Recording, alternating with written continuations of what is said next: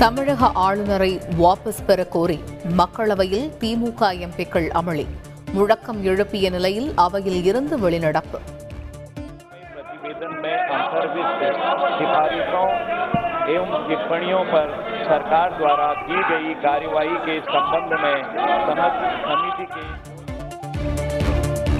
எரிபொருள் விலை உயர்வை கண்டித்து நாடாளுமன்றத்தின் இரு அவைகளிலும் எதிர்க்கட்சிகள் கடும் அமளி மாநிலங்களவை ஒத்திவைப்பு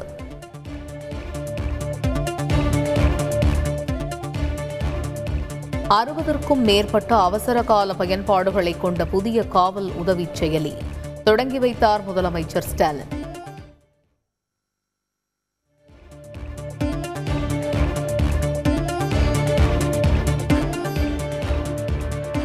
சென்னை மெரினாவில் அண்ணா நினைவிடம் அருகே செவிலியர்கள் போராட்டம். கொரோனா காலத்தில் பணியமர்த்தப்பட்ட செவிலியர்கள் பணி நீக்கம் செய்யப்பட்டதற்கு கண்டனம். போராட்டத்தில் ஈடுபட்டுள்ள எண்ணூற்றுக்கும் மேற்பட்ட செவிலியர்களுக்கு விரைவில் மாற்றுப் பணி. சுகாதாரத்துறை அமைச்சர் மா. சுப்பிரமணியன் தகவல்.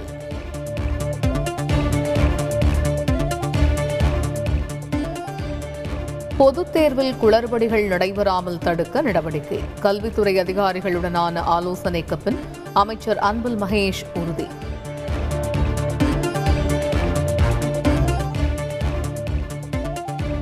பெட்ரோல் டீசல் விலை இன்று லிட்டருக்கு தலா முப்பத்தி எட்டு காசுகள் அதிகரிப்பு. பெட்ரோல் விலை நூற்று ஒன்பது ரூபாய் முப்பத்து நான்கு காசாகவும் டீசல் தொன்னூற்று ஒன்பது ரூபாய் நாற்பத்தி இரண்டு காசுகளாகவும் விற்பனை.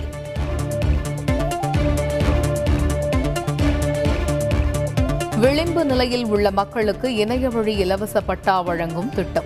அடையாளமாக ஐந்து நபர்களுக்கு வழங்கி துவக்கி வைத்தார் முதலமைச்சர் ஸ்டாலின்.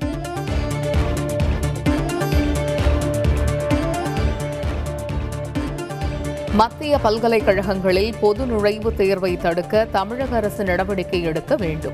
அதிமுக ஒருங்கிணைப்பாளர் ஓ பன்னீர்செல்வம் வலியுறுத்தல்.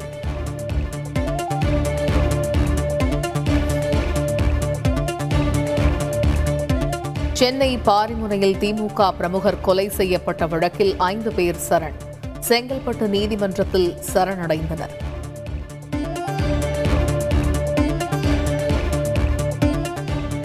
தடுப்பூசி போடக்கூடாது என்று கூறவில்லை. கட்டாயமில்லை என்றுதான் கூறப்பட்டுள்ளது. கொரோனா கட்டுப்பாடுகள் நீக்கம் குறித்து அமைச்சர் மா. சுப்பிரமணியன் விளக்கம்.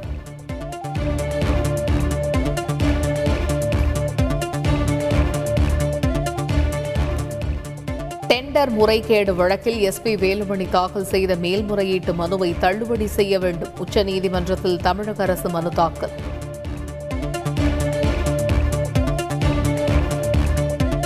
இருபது தமிழ் படங்களின் இசையை பயன்படுத்த விதிக்கப்பட்ட தடையை எதிர்த்து இளையராஜா மேல்முறையீடு. இரண்டு இசை நிறுவனங்களுக்கு சென்னை உயர்நீதிமன்றம் நோட்டீஸ்.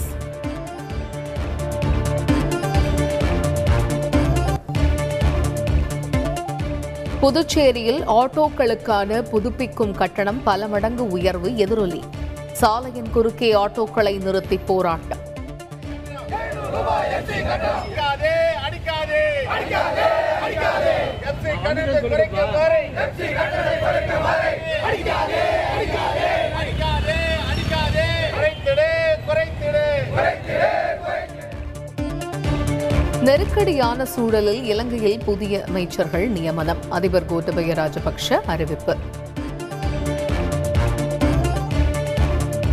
இலங்கை பெட்ரோல் டீசலுக்கு நீண்ட வரிசையில் காத்திருக்கும் வாகனங்கள். இரண்டு நாட்களாக காத்திருந்தும் கிடைக்கவில்லை என வாகன ஓட்டிகள் புலம்பல்.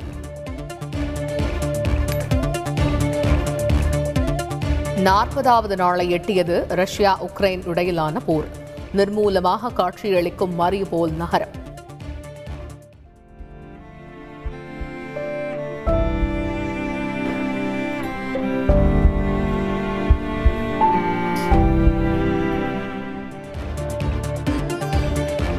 ஐபிஎல் தொடரின் பதினோராவது லீக் போட்டியில் பஞ்சாப் அணி வெற்றி. ஐம்பத்து நான்கு ரன்கள் வித்தியாசத்தில் சென்னை அணியை வீழ்த்தியது.